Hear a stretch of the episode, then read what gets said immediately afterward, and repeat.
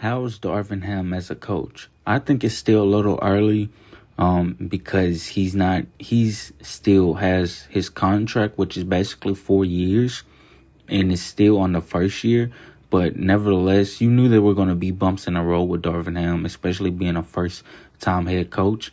But um, I like Darvin Ham. He's pretty cool. Um, and not just that, the plays and things that he makes. I feel like he really cares about his players.